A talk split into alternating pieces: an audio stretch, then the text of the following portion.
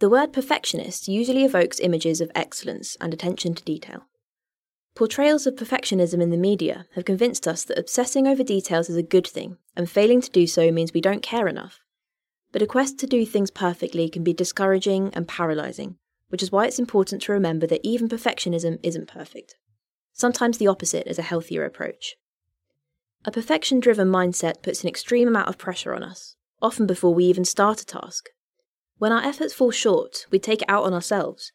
We think if we work on something until it's perfect, it will be good enough, and if it isn't, we just weren't enough of a perfectionist.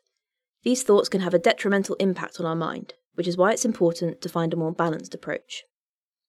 An excellent psychologist once wrote, Everything worth doing is worth doing poorly. And I'd like us to think about that for a moment. Because one of the most impactful things we can do to beat perfectionism is to decide to do something badly on purpose. By choosing a task that we usually care about doing well and not putting 100% effort into it, we can learn a few valuable lessons. Making a less than perfect meal or tidying up poorly isn't a life changing disaster. It doesn't make our loved ones love us any less, and even when we don't do our best, the end result is usually not awful.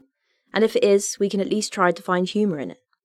Even when you're trying to get better at something, remember that growth is all about trial and error, and no one expects you to be a master from the start. The important lesson here is that when something is done less than perfectly, it's still done. A finished task is better than being afraid to start something because it might turn out imperfect. Another way to eradicate perfectionism is to try to start a new hobby, something perfectionists often avoid because of how uncomfortable they feel when they're not good at something.